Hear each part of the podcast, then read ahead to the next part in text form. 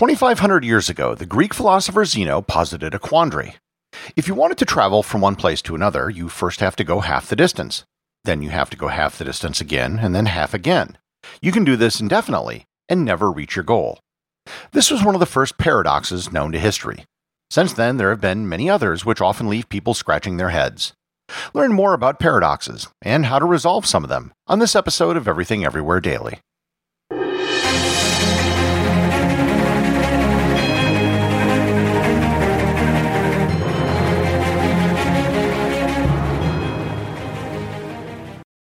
This episode is sponsored by ButcherBox.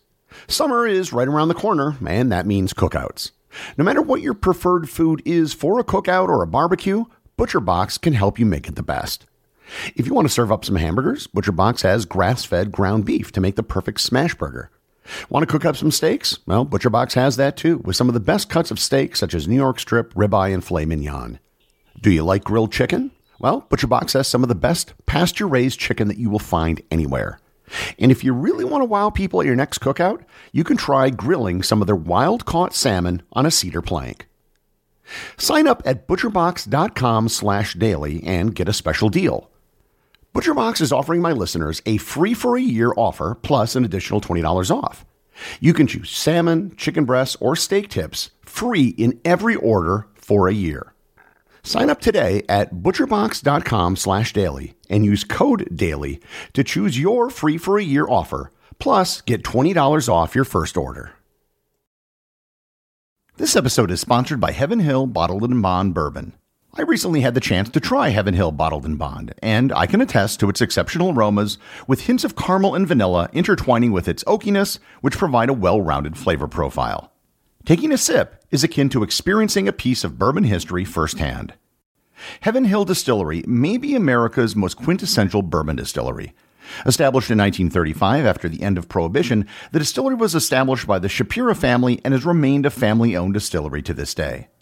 In 1897, Congress passed the Bottled in Bond Act, which set forth strict rules for any bourbon labeled bottled in bond. Heaven Hill Bottled in Bond bourbon goes beyond the stringent requirements of the law by aging its bourbon for seven years, not four. The end result is a gold medal winning bourbon that truly stands out. Available nationally, look for a bottle at your local store. Heaven Hill Bottled in Bond. Heaven Hill reminds you think wisely, drink wisely. A paradox is something which is contradictory or something which appears to be contradictory. Paradoxes appear in many different areas, including logic, mathematics, physics, economics, psychology, and politics. So let's just jump right in and talk about the most basic form of paradox, a logical paradox. The most basic of that would be what's called the liar's paradox. The liar's paradox would be the following statement I always lie. If in fact I always lie, then that statement is true. And if it's true, then I don't always lie, which makes the statement false. The statement is self contradictory. There are many different ways to state the liar's paradox, but in the end, it's all pretty much the same.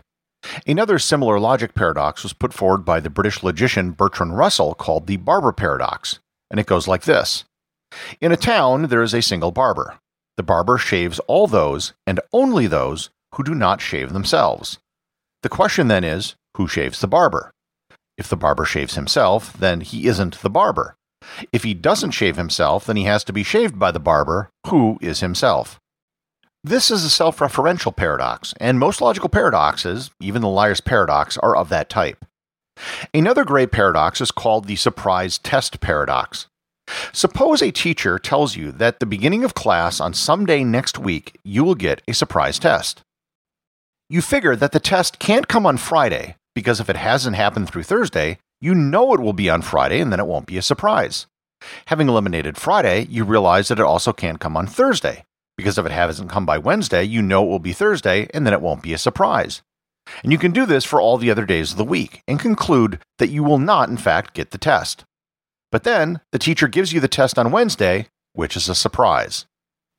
You've all probably heard of the question proposed what would happen if an immovable object collided with an irresistible force. This isn't so much a paradox as it's a definitional issue.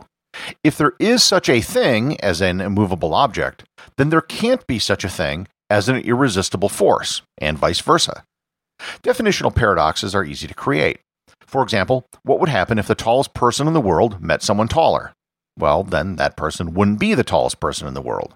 The statement simply contradicts itself. My favorite type of paradox are mathematical paradoxes.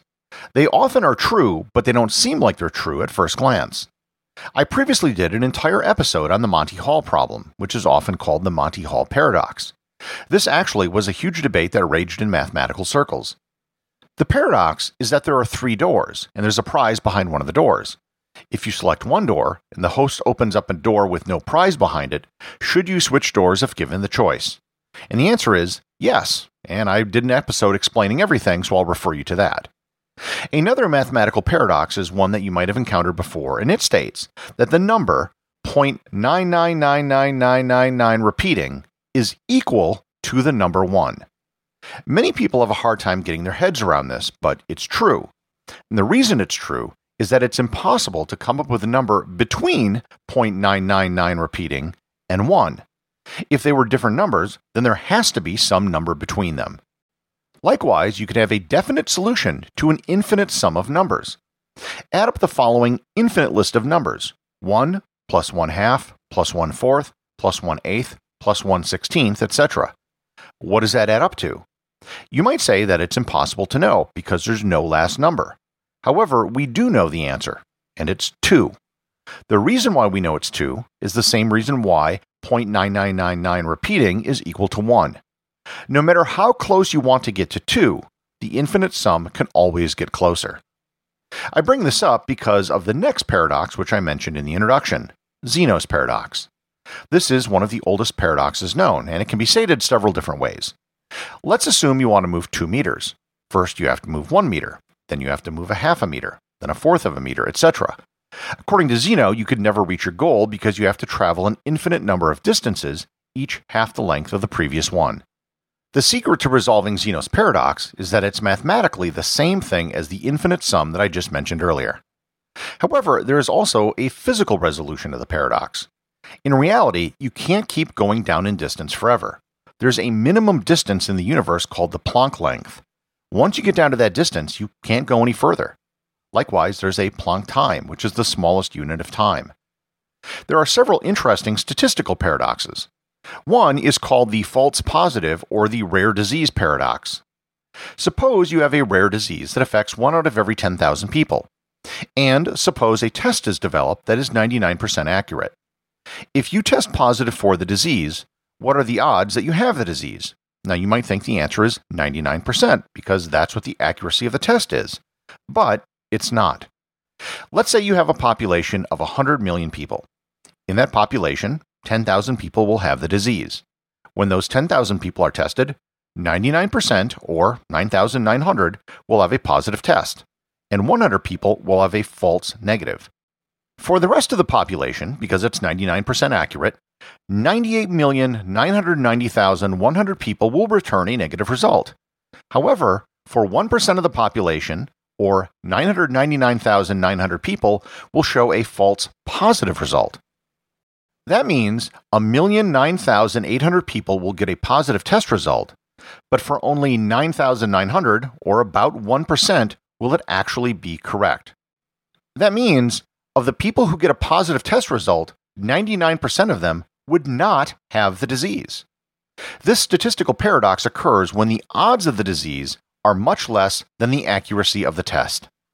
Another interesting statistical paradox is Simpson's paradox.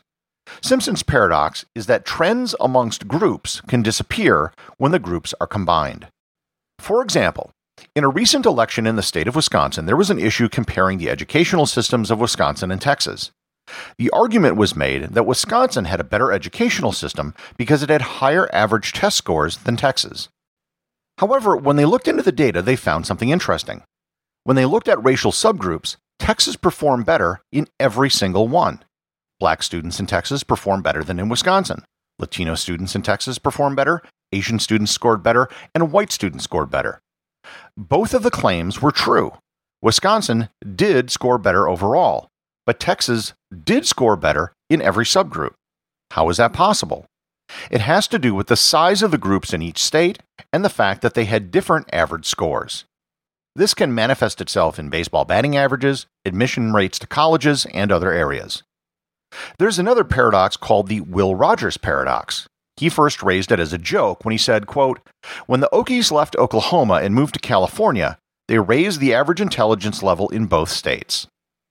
While this was a joke, such a statement can statistically be true. Let's say you took the smallest person on a basketball team and put them with a group of horse jockeys. Removing the smallest person from a basketball team would increase the average height, and adding them to a group of smaller people would increase their average height as well.